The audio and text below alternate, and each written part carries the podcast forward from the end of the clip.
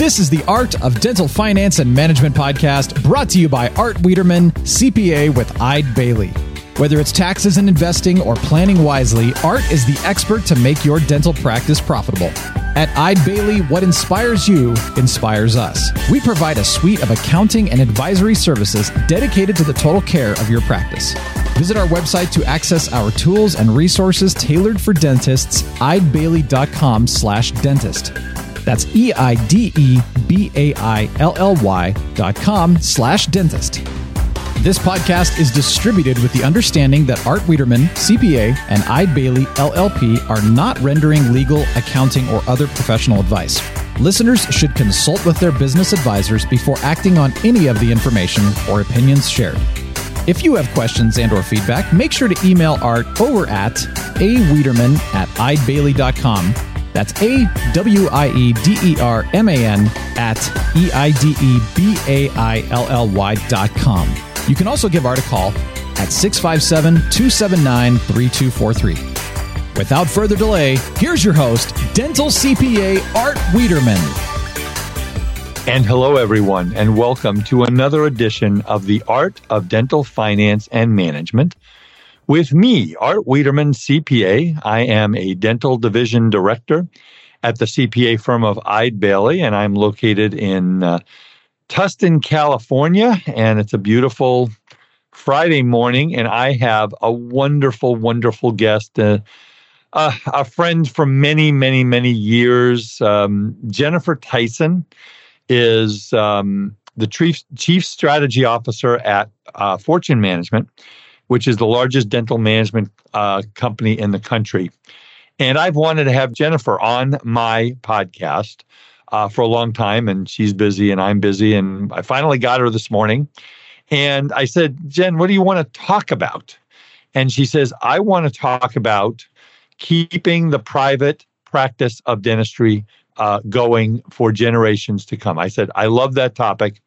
And uh, Fortune Management works with over 1,000 practices across the United States. They have over 100 coaches. It might even be more than more than that. She'll share that with us. And her insight into what's going on in the dental profession is absolutely golden, important, critical. And uh, Jennifer and I talk dentistry all the time. That's one of the, the privileges I have in in being a dental CPA and having this platform is I get to talk to the top top people in the country about dentistry and what's going on so that I can share that with you. So we'll get to Jennifer in a little bit. Uh, first, I want to, again, as I do every show, tell you about my wonderful partner, uh, Decisions in Dentistry magazine, uh, the best clinical content of any dental magazine in the world. My friend Lorraine Kent and her team uh, have a platform with 140 plus continuing education courses that you can buy uh, for a very, very, very reasonable price. Go to their website, decisionsindentistry.com. If you are looking for a dental CPA, we at Eide Bailly, uh, we work with over a thousand dentists in our firm, uh, 300 plus now. It may even be higher. I don't even know um, and our office in Orange County, California, where our office is about 15 minutes from Disneyland. And um, so if you're looking for that, my number is 657 279 3243. My email is a Wiederman at eidebailly, E I D E B A I L L Y dot com. And many of you have reached out to me. I want to tell you that uh, we are going to have our Business of Dentistry series. Um, we're going to be having a three part series October, November, and December. Uh, October 21st, November the 11th, and December the 9th. And then we're going to be having a transition series, uh, which is going to be with my friend Pat Wood. It's going to be with me, and, uh, and then it's going to be Kathleen Johnson. Um, we're going to be talking about uh, due diligence and things like that, and legal issues and all kinds of stuff. But anyway, a um, couple other things. Remember that if you received more than $10,000 between January 1 and June 30th of 2021 from the HHS Provider Relief Fund, uh, you need to report that in the portal by September the 30th. Uh, if you don't, you will have to give that money back. And the other thing is that if you have not looked at the employee retention credit, and believe it or not, I've been talking about this for over uh, a year and a half now, and there's still people calling me say, Art, can I qualify? And yes, you can if you meet the 50% reduction test for 2020 or the 20% reduction test for 2021. We have helped over 100 dental practices uh, all over the United States. Uh, we're upwards of $5 million in tax credits uh, that we have gotten to our doctors. And it's been a wonderful thing. It is 100% legal. It is not fattening or anything like that. Be sure to check out our new Eide Bailly podcast, Ebb and Flow, a business podcast providing inspired insight on issues and trends the middle market faces. Hear unique business stories, get answers to frequently asked and unasked questions, and understand business topics that matter to you. Available now on your favorite podcast platform. So um, I'm going to now uh, go right to my guest because Jennifer and I can probably spend 10 hours talking about what's going on in dentistry. So, Jennifer Tyson is the Chief Strategy Officer and an executive coach uh, with Fortune Management. Uh, Jennifer grew up in the world of practice management and personal development. Um, she's been involved in the dental profession. I mean, she even, when she was in high school, she was drawn towards dentistry and considered a path towards going to dental school. That did not happen, but she stayed in the dental field. She was able to work in some of the most elite dental practices in the Bay Area uh, learning how the best practices work uh, in dentistry. She was able to work in almost every front and back office position, learning them through uh, thoroughly. And she discovered her passion for business and how creating successful private practices lead to improving the standards of healthcare. Uh, Jennifer is a graduate of San Jose State University. She got her BA uh, emphasis in marketing and a minor in communications, and she actually started working as a marketing consultant for many private practices, and then uh, uh, she uh, came in contact with Fortune Management, which again is the nation's leading and largest practice management organization in healthcare, as a marketing client. And as I mentioned, she's now their chief strategy officer and is involved in all the aspects of the company's growth initiatives and has a lot of really exciting stuff going on. So, Jennifer Tyson, welcome to the Art of Dental Finance and Management. Thank you so much, Art. I know this has been a long time coming, so it's uh, great to finally be here. We've been talking about getting on a podcast. I know you've done a webinar or two with me, and we talk all the time. Um, and um, I'm, I'm glad we finally got to this point. So, I mentioned a little bit about your history and your journey. Kind of fill in the blanks. Uh, tell our listeners a little more about what you do and maybe a little bit more about what you do at Fortune. Yeah, absolutely. Well, I love the fact I, have got to update my bio uh, to not point out that yes, I didn't go to dental school because I was failing miserably in organic chem, and I knew very early you, on. You and me both. you, you and me both. I, I, that was not going to work for me. I, I wonder how I I wonder how I graduated college by passing all my science classes, but.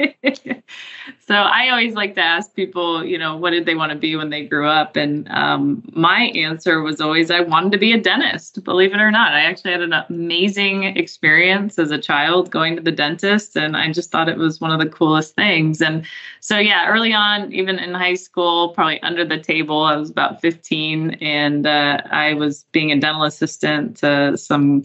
Uh, clients, and it was just a phenomenal experience. I loved absolutely everything about dentistry. I loved working in the practice.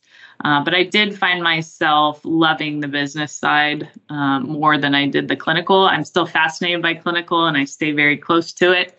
Um, but I really found that, you know, these doctors went all through dental school and they're expected to then own a practice to fulfill their life's dream. And they're given such little training on how to be a business professional.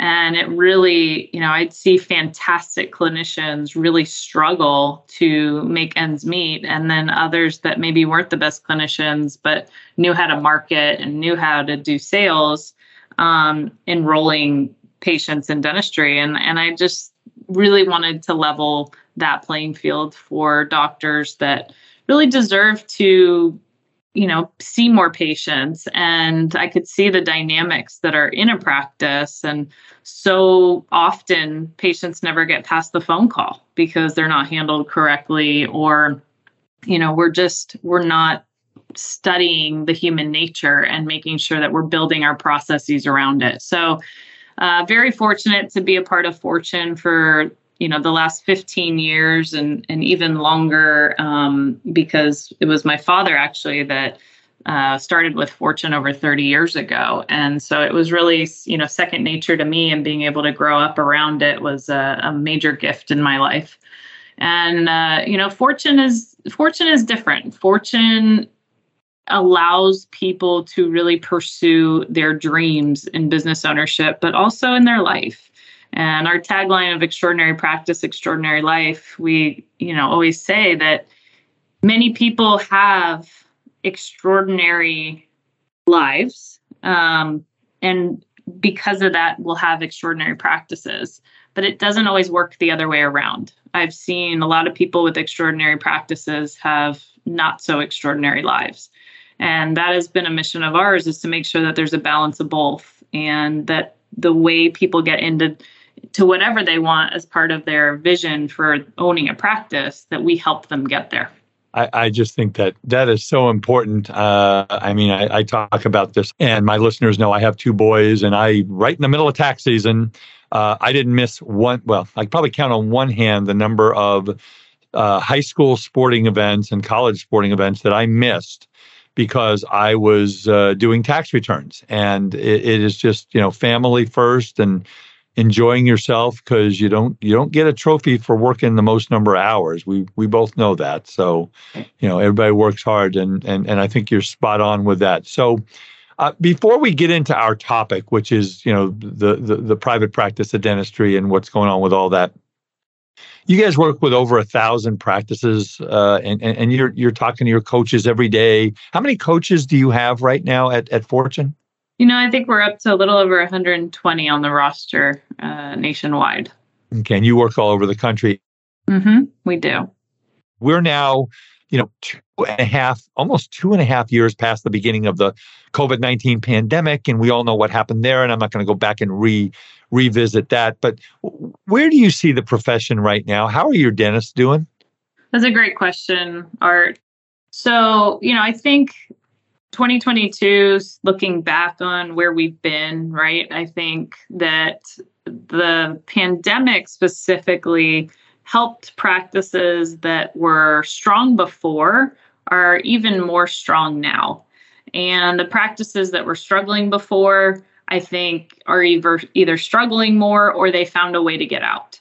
And so it definitely weeded out some of the the weaker practices in there, or even just people that were really checking out of the industry. As far as dentistry is concerned, I think we are still so blessed to be in this industry. It is a phenomenal industry. And, you know, if my boys grow up to choose to be a dentist, I support them 100% because I still think it is a phenomenal uh, industry to be in. With that being said, on the terms of private practice and honestly why my passion has t- changed towards preserving private practice is because there are several headwinds that are hitting private practice owners right now. And a couple of those that I know every practice, not just private practice, is facing is the war for talent, right? So yes. we've had a major shift in our culture, in our environment right now of people working from home, people realizing that they can maybe live off of less, um, having that life balance conversation. And, you know, some of it's maybe even burnout too, right? And so there's a massive challenge with the war for talent. And the reality is, is that 50% of dental are full of part-time people and that's really, really hard to depend on. 20% of a practice staff changes annually. So, you know, those are big statistics to build a practice on in dentistry and really, really difficult. Um, you know, more than 50% of the dental students now are being hired by DSOs. that also causes um, a massive headwind for private practice. So I think war for talent is a really big headwind right now. And I think there isn't any practice I know that considers themselves not looking for at least one position. Um, I think you know another big one right now, and obviously this is all over the the country, if not the world, is the increasing costs of just about everything. So whether it be student debt or actually acquiring a practice or starting up a practice, um, if it's increased costs of payments, increased costs of supplies, I mean everything has gone up. And so that everything's gone up except maybe the cost of dentistry itself, right? Um, you know, how often are our practices really keeping healthy fee schedules? I know ours are in our fortune system because they are required to, we make them. but, um, you know, a lot of practices, it's not uncommon for me to walk into a practice, especially a 15, 20 year practice, and they've never adjusted their fees. And that is really, really hard to keep up with with everything else increasing. Well, I'm glad you, you bring that up because this is going to get us into our conversation. And, you know, one of the things that, that you and I have talked about and, and are passionate about is, is what's going on with insurance reimbursements. And I have seen, Jennifer, I have seen uh, many of our clients are having a change in their feelings about their relationships with insurance and uh, you know with this pandemic and they're seeing their costs go up i mean what what kind of a you, you know you're you're a businesswoman. What kind of a business model uh, have happens in a business where your costs go up and you can't raise your fees or your your revenue source? That mm-hmm. that's what you have in this situation. So let, let's start that conversation. Are you seeing dentists change their feelings about uh, relationships with insurance companies? What what are you seeing out there in that marketplace? Yeah, I mean, I think it starts a little bit with even the consumer's perspective, right? So I think that patients still to this day are convinced that they can't see the dentist without insurance. And I think that is a very um, misleading belief. And it's something that as a profession and as an industry, we have to change the narrative there because it's becoming more and more that people don't have dental insurance um, or that you know people are putting off their dental work and they need to understand that they absolutely can see a dentist without dental insurance. And it's our job as the profession to make that even more appealing and more affordable to make sure that our dental practices have the right payer mix. So if we're looking at you know uh, the mix up of a practice and how they receive money.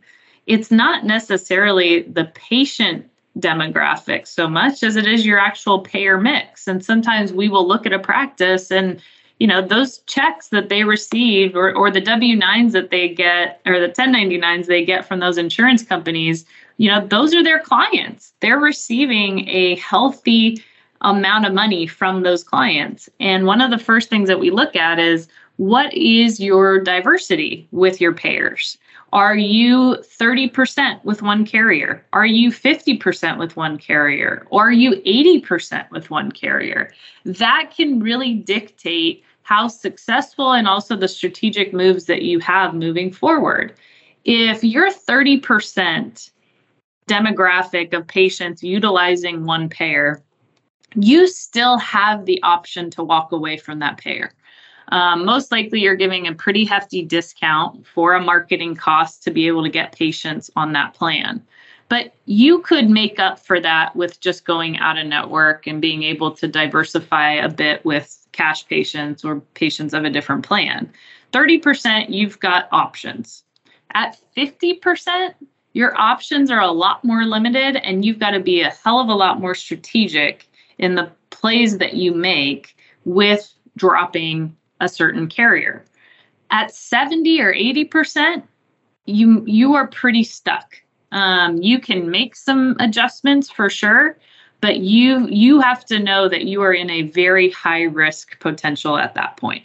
So one of the things that we look at from doctors that are looking to acquire a practice is evaluating what that payer mix is and making sure that they are prepared with each and every one of those levels. If it's 30%, they've got the choice. They can continue to take it or they can move away. At 50%, they're also looking at options, but they got to have a lot of plans in place. And it can sometimes be a year to two year process before they actually pull the plug on something like that. Um, but at 80%, you know, they've got to realize that they are getting married to a situation that they are not going to undo for quite some time or without dramatic risk. So, as far as dentists' feelings about contracting with insurance companies, I think that it's been a growing concern definitely for the last 15 years. It I think that there's some spectrum of the dentists that are ready to rip the band-aid and they're just done. They're willing to go, you know, completely fee for service um, or completely out of network. But they must have the systems in place. That does not just happen overnight, and it certainly doesn't happen with usually the existing systems they have. Um, when someone is ready to actually, you know, get rid of a lot of those payer relationships, it is a massive task on the entire team. And having the verbal skills and having also the um, tenacity to be able to have these conversations at nauseum um, is really, really important. And they must have an alternative. So, you know, we're big supporters of dental in-house dental plans. Absolutely. You have to make it affordable for patients without insurance and actually make it so that it's a better option for them. You know, one of the things we always said was if we're going to re- design a dental plan and we didn't have the restrictions of insurance, then let's actually raise the standard of care.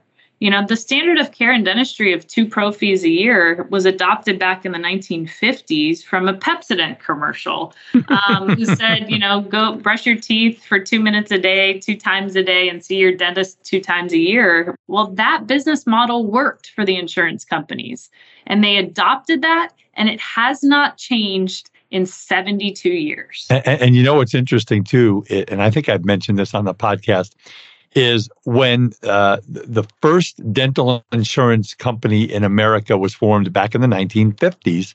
Uh, a prophy was $9, a crown was $100, and the maximum limits on insurance were 1,000 to $1,500. Fast forward to 2022, Jennifer, and a crown, uh, it depends on what part of the country you're in, call it twelve to eighteen hundred dollars. Uh-huh. A prophy is a hundred to one hundred seventy five dollars. I'm giving a real wide range. And what are the maximums on insurance? Uh, maximum is what ten, twenty thousand dollars a year per patient, right? Nope. No. I was being facetious there. Yeah. I learned the word facetious last week, so there you go. But um, but yeah, that's what we're, we're we're talking about, and and and you know you can't just and this is another conversation you can't just call up the insurance company and say, insurance company XYZ, uh, I, I would really like you to raise my reimbursements by 10%. What, what happens if they do that? That That's not going to happen, right? They're lucky if they get a response. And if they do get a response, I think it's just a giant, uh huh, ni- nice to hear yeah. from you. And uh, no. yeah.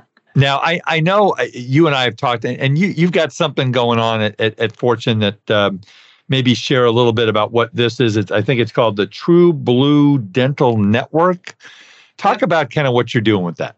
Yeah. So in all of my spare time, I do wear another hat. Oh, your um, spare time.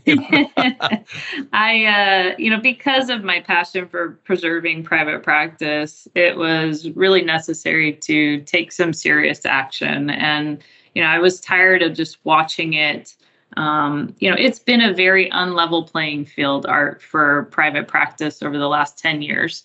Um, you know, I don't believe DSOs are bad, uh, but it's my personal preference that we make sure that we help preserve private practice because if we just look at how medical has gone, um, I will speak for both of us in saying I don't believe dentist or medical is better off today than it was 30, 40 years ago.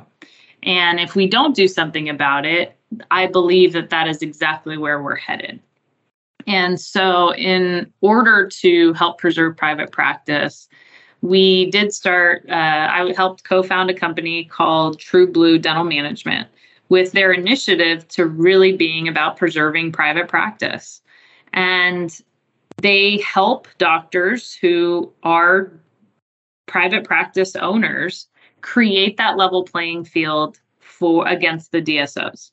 And so one of those initiatives was really to tackle the insurance conversation because that is clearly a significant headwind in dental practices. And what we know is where the unlevel playing field was is that just because they had numbers on their side, DSOs had the ability to engage carriers and actually receive a higher fee schedule than a regular private practice with one location. And how did we know that? Well, because if somebody sold to a DSO, one year later, not changing the provider, not changing any staff, not changing anything, those reimbursements went up. And so it got us really scratching our heads of, hey, why can we not have that same benefit to private practitioners who invest more and spend more and create phenomenal facilities? And uh, that just seemed really unfair to me. And so it has been done in other industries, it's just never been done in dental. And we have a brilliant law firm uh, out of the state of New Jersey and New York called Mandelbaum Salsburg, who really put together a, a solution for independent dentists for the first time ever. And we launched it this year in California because California is one state that really is, it has a glimmer of hope left. There are states already in this country that are totally gone. And what I mean by gone, meaning they have complete payer dominance in that state. And California is headed that way. It's been a yellow light for a while, meaning warning, warning, it's coming.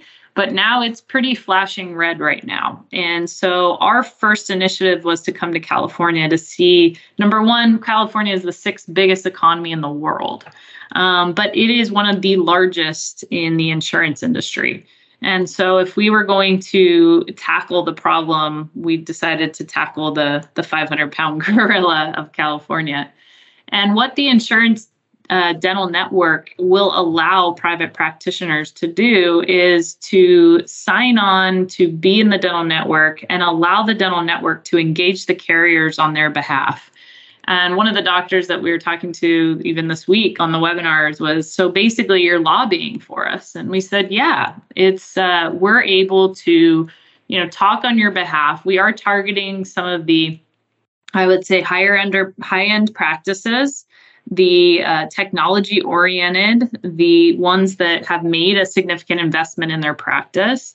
And we're making a case that we have doctors all across the state that make up some of the best in California. And we will engage those carriers requesting fairer and fuller value for the service that they provide. And we're very excited about it because it is the best solution that is out there. And it is the only hope that our private practices in California have to really taking a stand for themselves. And after California, we'll go on to other states and prove the model. But we're excited to uh, share this innovation with the industry. So, how would somebody get information about this? They could go to truebluedentalnetwork.com. Uh, this definitely is a very exclusive offer, so it does require um, a conversation, and we will be having more webinars coming up. But I would go to the website, fill out a contact form, and we can uh, let them know what the next steps would be. So at, the end of the day, folks, uh, I have a saying that I've used for the last three and a half years in this on this podcast and in, on this platform. My life is a math problem. Now, not all of it. My, you know, I, I guess when it comes to my golf score, that's a math problem too. But the fact is, is that it's a math problem. And if you are receiving X reimbursement from uh, you know being contracted with an insurance company, and you can now receive X plus whatever the percentage is on a positive note. That 100% drops to your bottom line. That, and I mean, Jennifer, you're a businesswoman. You know, there's no overhead when I can get an increase in my reimbursement, right?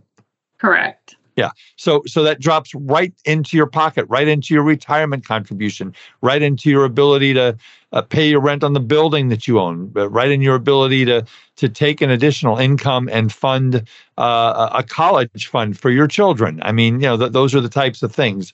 So that's exciting, and I'm I'm looking forward. Uh, you know, I I look forward. I work with all kinds of companies in dentistry. I know everybody. Well, not everybody, but a lot of people and anytime anybody uh, tells me, folks, that I've got something that can help my dentists be more profitable and have a better life and a better practice, I'm going to listen. I'm going to tell you about it. Okay. And uh, so that Je- Jennifer, that's wonderful. I'm looking forward to um, kind of following what goes on with this because I know that you're kind of in the beginning stages of this right now, right? That's true. Yeah, we have just launched it in California and uh, we're moving quickly. So we'll have some updates here for you soon. So, do you have a number or an email that someone, if they wanted to contact you, could do, or they should just go to the website? Yeah, I would just recommend going to the website. And I should mention True Blue. We made it really difficult on ourselves and we have no E's in it. So it's T R U B L U and then dentalnetwork.com. So True Blue without any E's. Well, that that's your marketing yourself and you're you're you're branding yourself. So you're doing all the things that you teach your dentists to do. So, all right. So so again, you know, and and, and again, doctors, there's all. I just want to touch on this, and then we'll move on to some other topics here. Um, so if doctor, notwithstanding what you were just talking about with your True Blue uh, investment and product that you're talking about, is if a doctor wakes up one day and just says, "I'm tired of this." Uh, Fortune, Jennifer, help me change my relationship. I mean, mm-hmm. give a little bit of a, you know, kind of, it's not something you walk in Monday morning and say, Susie at the front desk, I want you to write a letter to all the insurance companies and we're going out of network. That's not how we do it, right? No, that is not how you do it. And I definitely recommend, you know, working with a professional to create a strategy and a game plan to tackling this. And like I said, this is not a decision that you make in a silo. It requires the entire team to be on board with this because the doctor isn't the only one having the conversations with the patients, it's everybody in the team. And everyone has to be in complete chorus on what they're saying, how they're saying it. We usually advance, you know, give advance notice to the patients and start those communications sometimes up to a year in advance before yes. we actually disconnect from the carriers um, because the reality is is once you let the carriers know they're going to let the patients know immediately. And it won't be a letter that says hey you should continue going to that doctor. So uh, you have to have your ducks in a row absolutely. And you know there are professionals out there including ourselves that do this day in and day out and you don't have to recreate the wheel. You can get from A to point B much quicker and probably much more effective than if you were to try and do this on your own. When I did my lecture, Jennifer, at the Academy of General Dentistry meeting back in the end of July, um, I did some math, which I'm required by law to do in these lectures, and I uh, just I took three codes and one hypothetical XYZ insurance company. And I said, if you had a certain number, if you lost 50% of your patients you would break even and work half as hard on those three procedures on one insurance company. If you were able to retain 80% of your patients, then you would make just on those three procedures with that one insurance company, it was over $25,000. And you and I have both seen doctors who have methodically made that decision, if it's the right decision for them, and they do it right. They do it by working with a professional and they make a lot more money, don't they? They absolutely can. And I think you targeted something really important if it's the right move for them, right? right? You know, there is no preconceived notions on how to be successful in this industry. There's several different ways. We have so many various different visions that we've seen come to life within our practices and no practice is really the same and so it why because no owner is the same no provider is the same and so once you've made that you know, gut check of, hey, what kind of practice do I really want to run? Because it can vary. You can have a boutique practice, you can have a very large scale practice, you can take no insurance, you can take all insurances, you can work three, four days a week, you can work seven days a week. Um, so there's so much philosophical engineering that has to be done on the vision, and then really looking at the actual strategy and tactics to getting there. And so, if you find that that is something that you want to gravitate towards, absolutely. You can make it successful either way. There's plenty of doctors that make it successful with insurance and there's plenty of doctors that make it without. It's honestly a personal decision at the end of the day. And that's why it's so important folks to have a coach who's been with thousands of practices hundreds of pra- i don't care. Um, i mean it's you know you, you guys jennifer have have helped hundreds, maybe thousands of dentists over the years change the relationship if that's what's right for them, right? Right. Absolutely. Yeah.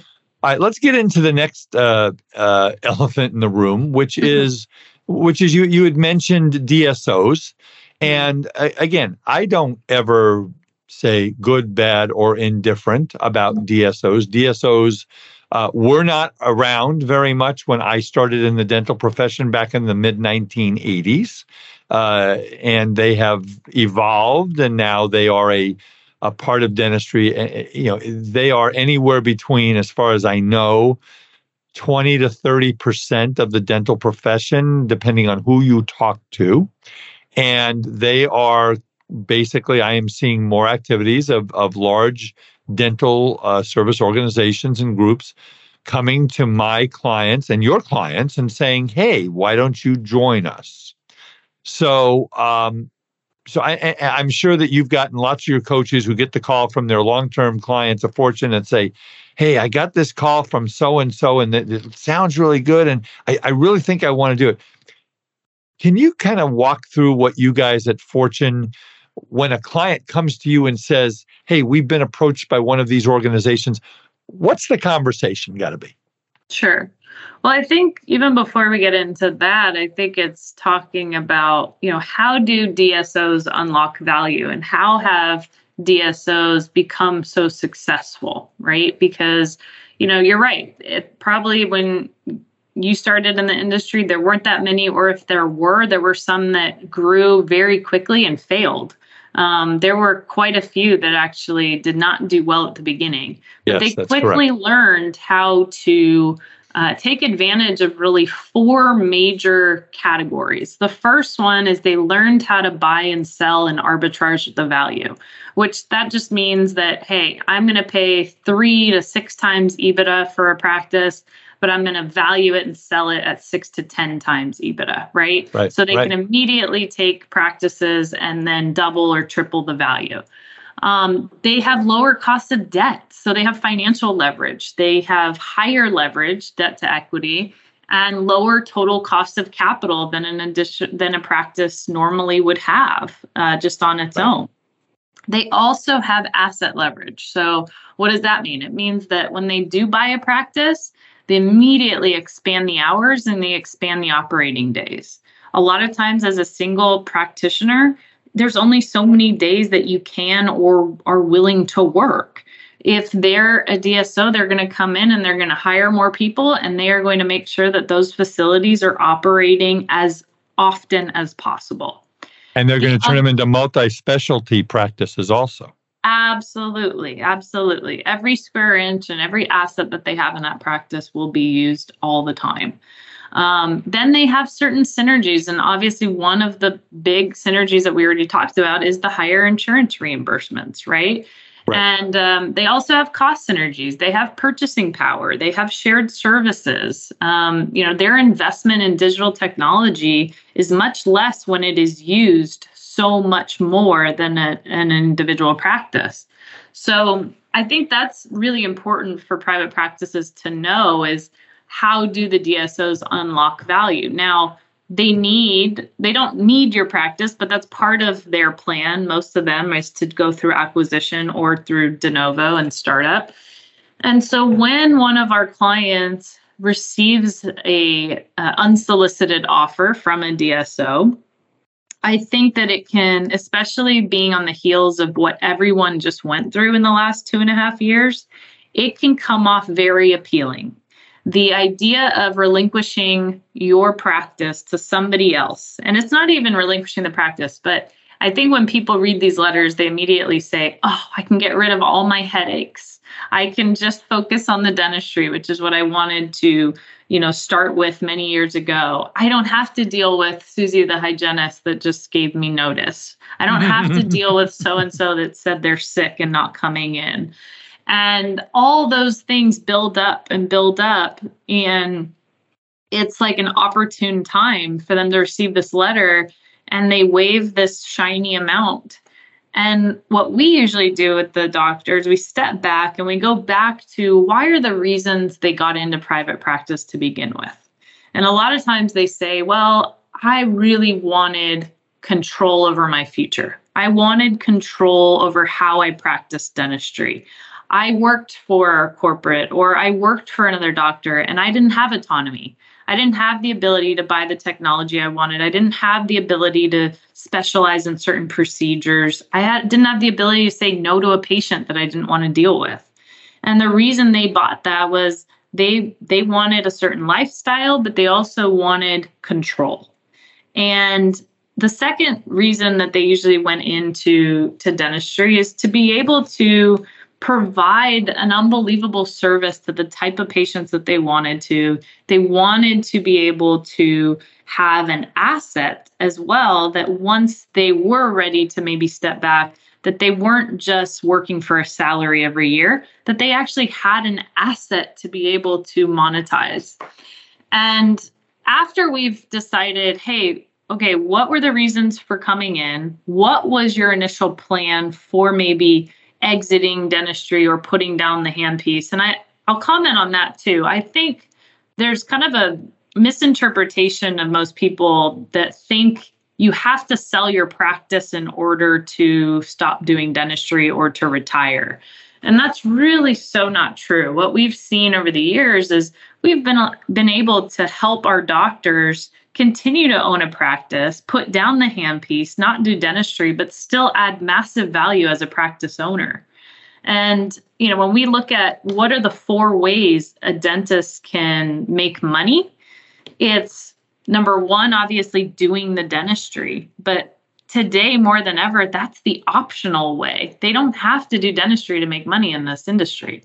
So doing clinical dentistry is option number one. Number two is actually being paid as the CEO of that organization, which all of our doctors in our system know that they're paid four ways. They're paid as a clinical dentist if they're doing dentistry, they're paid as a CEO of that organization. They're paid as a shareholder, the one that actually took the risk to putting you know their money where their mouth is and going out and taking a loan or making continued investment in their practice. And fourth way that we usually you know, if the opportunity arises, we want our doctors to own the real estate and be the landlord.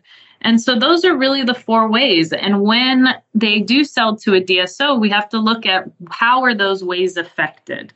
And does that flow into their future plans? After we've gone through all of the, I would say, self check and look in the mirror as to where we want to go, we start to evaluate the actual offer. And more often or not, when we start to dissect these offers that are being made, they don't usually make a whole lot of sense.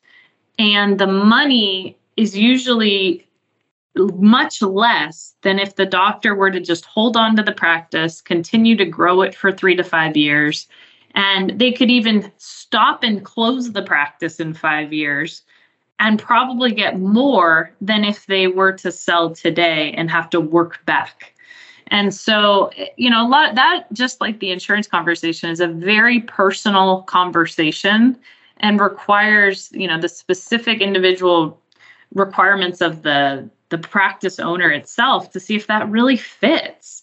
Um, but more often or not, I have seen these offers when they're broken down, and a doctor can look really um, at the numbers and look not subjectively, but they look objectively it usually doesn't pencil out for the doctors.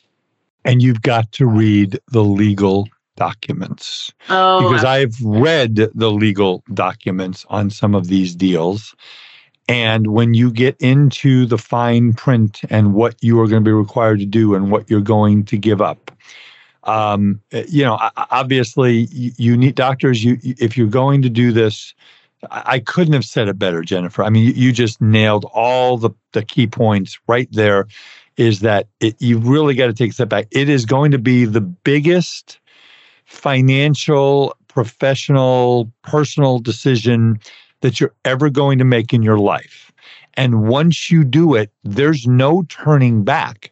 I mean, if you buy a house, folks, that, you know, you get in the house, you don't like the neighborhood, you can sell the house. Maybe you'll take a little bit of a loss, but you can get another house. It doesn't work that way once you go down this road. And so it's it's it's so important to evaluate what your goals are. And I call it, Jennifer, I call it peeling back the onion. And in most of these deals, and we're not going to go deep into the weeds of this, but as a general rule, folks, they will offer you an amount of cash for your practice up front. They will then offer you equity in an entity. And will you ever see anything from that? We don't know. It's early in the game. Some you will, some you won't. And then you are going to be working for a percentage of your production and maybe a bonus.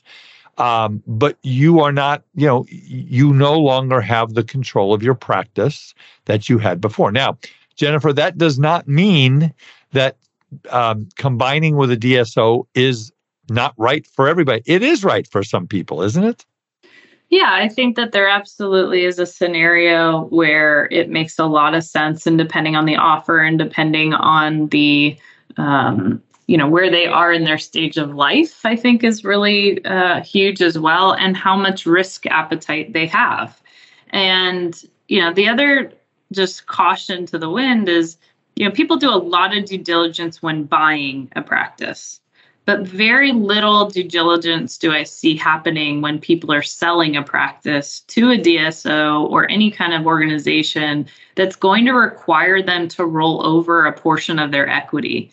And that's always uh, mind blowing to me is when we do work with practices that are looking to sell, how the part, the other party, when we make a, a document request like we need to see your financials. We need to see you know basic things to do uh, financial due diligence. You know they reply back often saying oh we've never had anyone ask us for that. That's crazy to me that you would yes. make that kind of investment and not know everything there is to know about that organization.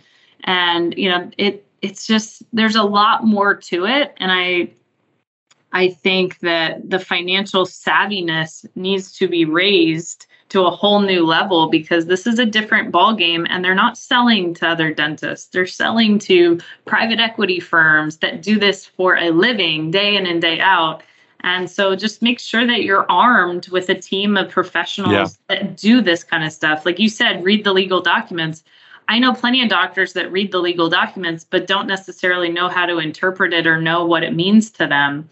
And so making sure that they have a legal team, they have their CPAs, they have an executive coach that really makes sure that this truly is what it seems to be and that it is what is right for them. And, and here's the last thing because I want to move on to a couple more things before we have to end our time, which I hate doing with you because I love talking to you. Um, but but here here's the thing, doctors, and I've said this on the podcast before any business negotiation that you are involved in, before you even start negotiating, you need to look at what your leverage is. And for most of you out there, your leverage is you don't have to sell your practice to anyone. You can continue working your practice. You can continue to grow your practice, to become a better clinician, to obtain better verbal skills, to train your team.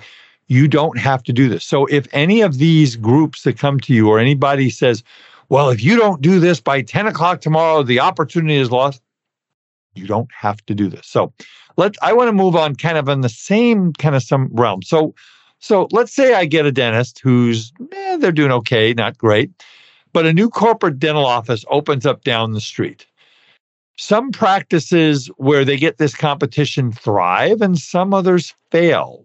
What what what do you do? What do you? I, have had doctors say to me, "Oh my God, this big uh, dental clinic opened down the street, and I'm I'm going to lose all my patients." What do you tell people like that?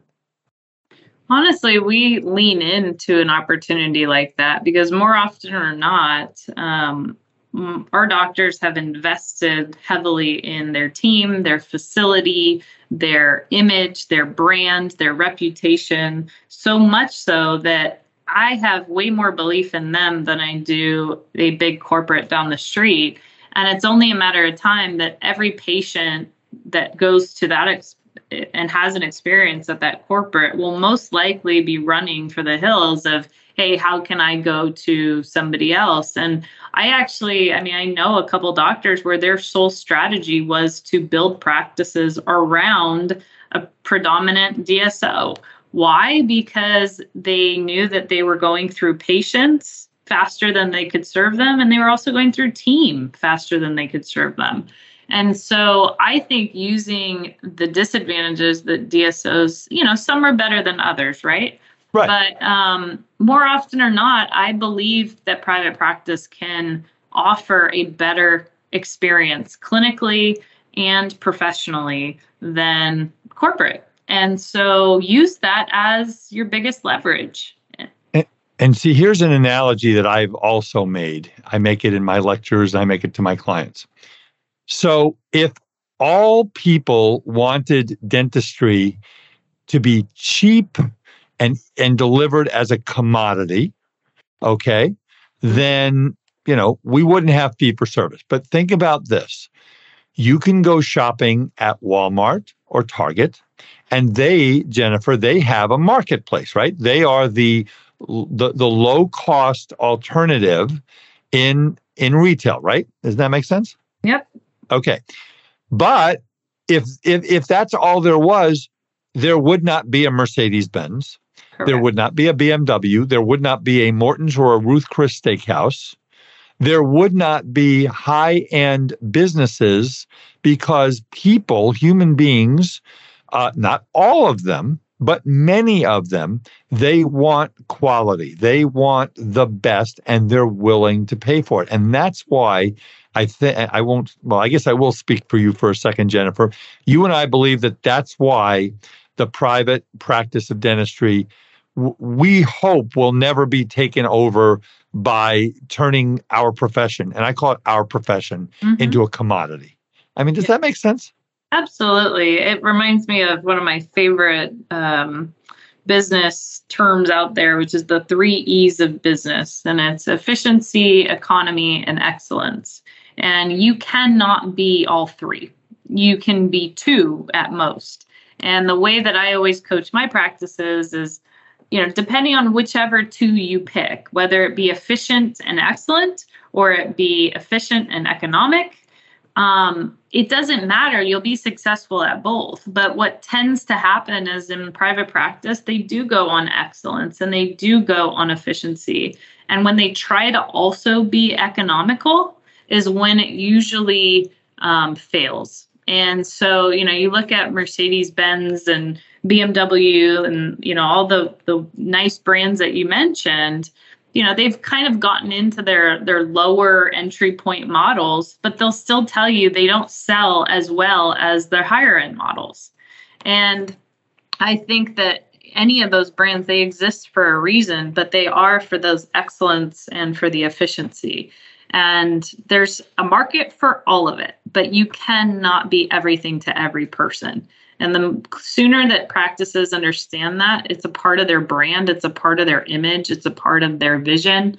Uh, the more focused they can get, the more accurate and more likely they will be to arriving at that destination. And and this comes into something else that that you guys at Fortune I know talk about is called culture supersedes strategy and and and, and likability and and and the fact is let's talk a little bit about leadership. And and, and if a doctor is just like oh god jennifer i art i can't be a leader. I, I do dentistry. I'm, I'm not i don't know how to communicate that to my team. I don't think it's that hard to be honest with you but how important is it for the doctor to communicate their vision of we are going to be the high quality, uh, help improve the quality of people's lives dental office. And that is everything that we do here. That is what it's about. How important is that? Well, it's very imperative. And what I will end on with what we started with, which is one of the biggest headwinds, is the war for talent, right? Not only is attracting patients so important these days, but attracting the right team. And if you do not, as a leader and as a practice owner, do not have a clear vision or destination point of where you want to go and truly who you are today, not only as a leader and an owner, but also as a practice, you will definitely not gain the faith and loyalty of people being your team or a patient. People want and are attracted to brands that are very clear on who they are and who they want to be and who they are, where they are going. And that's clarity that a lot of people uh, seek. And I think it's clarity that a lot of practices struggle with. And the more that they are clear about their vision and their mission and where they're going, who they are and who they aren't, the the better people they will attract with similar values and beliefs. And it fits into that culture. And culture i think is really um, it's misunderstood a lot of times that oh we create this culture and if we don't create one there isn't one. No there's a culture there no matter what. It's what you mold that culture into being. And as the owner it's really their i their they're the culture keeper. They are determining how that culture is really molded thus you know forward.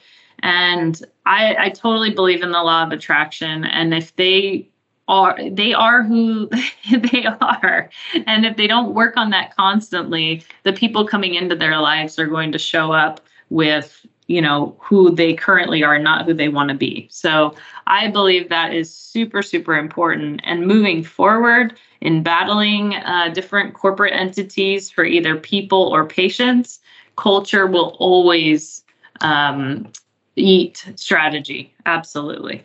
And and the thing is doctors I, I and again, I, am a broken record. I don't apologize for it because this is the message that that is my legacy to deliver after 38 years in the dental profession.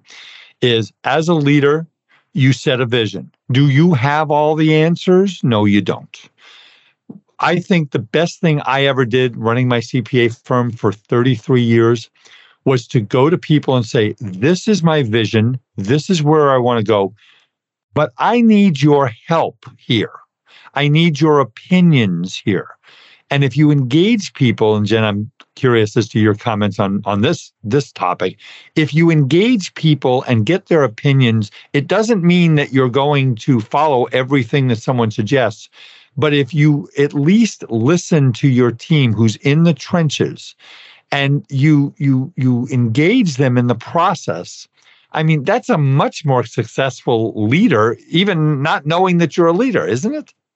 Sure. I mean, I think one of the most valuable skills any leader uh, or coach, for that matter, can have is your ability to listen and listen with the intent to understand and not to reply. I think so many people listen, but they're thinking, oh, what am I going to speak next? And what am I going to say next? And they're so focused on their reply that they're not really hearing the message from what yes. people are saying. And, and really so hard. listening skills are, are huge. And, and no one wants to be a part of a process where they're not heard nor do they have uh, a voice in it. And I think more and more what you know the pandemic really brought out was the ability for people to be a lot more picky and a lot more selective of where they the way and where they spend their time and energy. And so much of that is our working hours. And so if they're going to work 40 hours a week or more in a practice it better have those compelling assets like hey i just want to be appreciated. I want to be valued. I want to be understood. I want to be heard. And you know those are commonalities of every human being. And some have higher tolerance than others. But at the end of the day, you know, treating people with kindness and creating a environment where they can foster and grow and continue to evolve as human beings will always be worth more than any paycheck. And doctors, if you are in an office where people are bickering with each other and they're not talking to each other and they're making faces at each other or they're talking about you or the hygienist behind their back or your back, you don't have a good culture and that's a cancer and you must cut that cancer out. I I just that's not negotiable to me.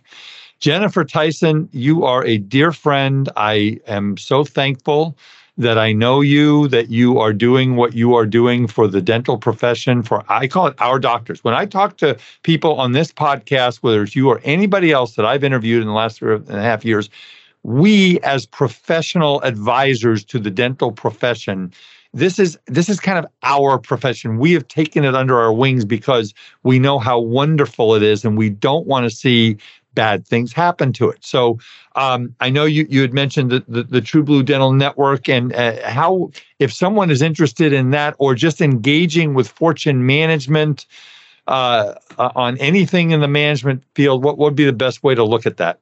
Yeah, so obviously our website fortunemgmt.com is available. We like as you said at the beginning of the call, we are a nationwide company, so we have coaches, boots on the ground. Um, if not in every 50 states, we can get to all the 50 states. We're pretty um, diverse in that nature. And if there's any conversation that anybody on this line listening wants to have with with me, uh, feel free to email me as well, Jennifer Tyson, T Y S O N, at fortunemgmt.com. Um, I'm just there to help and try to, you know, drive as much preservation of private practice as I can. And if uh, there's anything that I can do for anyone individually, I may be able to connect you with somebody or help you directly. So my line is always open. Thank you so much. And if you'll just hang with me while I take the podcast out, I would greatly appreciate it. Folks, don't forget if you are interested in our Business of Dentistry webinar series, which will be in October, November, and December, uh, or our Dental Transition series, which will also be October, November, December, uh, shoot me an email at a Wiederman, W I E D E R M A N, at Eide E I D E B A I L L Y dot com, and I will make sure that you are on the list. There is no cost to attend these webinars. Um, they are going to be live, but then they're also going to be on demand uh, on our YouTube channel and our website. Uh, make sure you check out our Decisions in Dentistry, uh, our partner Decisions in Dentistry magazine, their website, www.decisionsindentistry.com. Wonderful, wonderful, world class clinical content, articles, and uh, 140 plus continuing education courses at a very, very reasonable price. Uh, again, if you're looking for a dental CPA, um, I'm a member of the Academy of Dental CPAs, which is 25 CPA firms across the United States that represent over 10,000 dentists. And uh, our CPA firm, uh, Eide Bailly, we have dentists throughout the uh, dentists. We have yeah, we have dentists throughout the Western United States, and uh, we are, um, and again, that Eide Bailly is our firm, and, and my number is 657 279 3243. And again, my email, a Wiederman at eidebailly.com. Well, that was wonderful, Jennifer. Thank you so much. And uh, I want to thank again, as I do every single time that we publish. I love doing this. Uh, I've always mentioned, I, I think I've got three happy places on a golf course, in a fishing boat, or either on a lecture spa- stage or behind a microphone. I really enjoy this. I, I hope I'm giving to you um, some tools that you can use to help make your life better. We're all only on this planet for a certain number of days, months, years, and we all want it to be really, really good. So please continue to listen to the podcast. Please tell your friends about the podcast. And with that, my name is Art Wiederman. I'm a dental division director at Eide Bailly. And that is it for this edition of the Art of Dental Finance and Management with Art Wiederman. And we'll see you next time. Bye bye. Thank you for listening to today's episode of the Art of Dental Finance and Management podcast. Be sure to subscribe wherever you listen to podcasts so you never miss an episode. The Art of Dental Finance and Management podcast is produced by Eide Bailly in partnership with Art Wiederman, CPA, Decisions in Dentistry Magazine, and the Academy of Dental CPAs. For audience questions and feedback, email Art Wiederman, a Wiederman at eidebailly.com. That's A W I E D E R M A N at E I D E B A I L L Y dot com. Or you may call Art at 657 279 3243.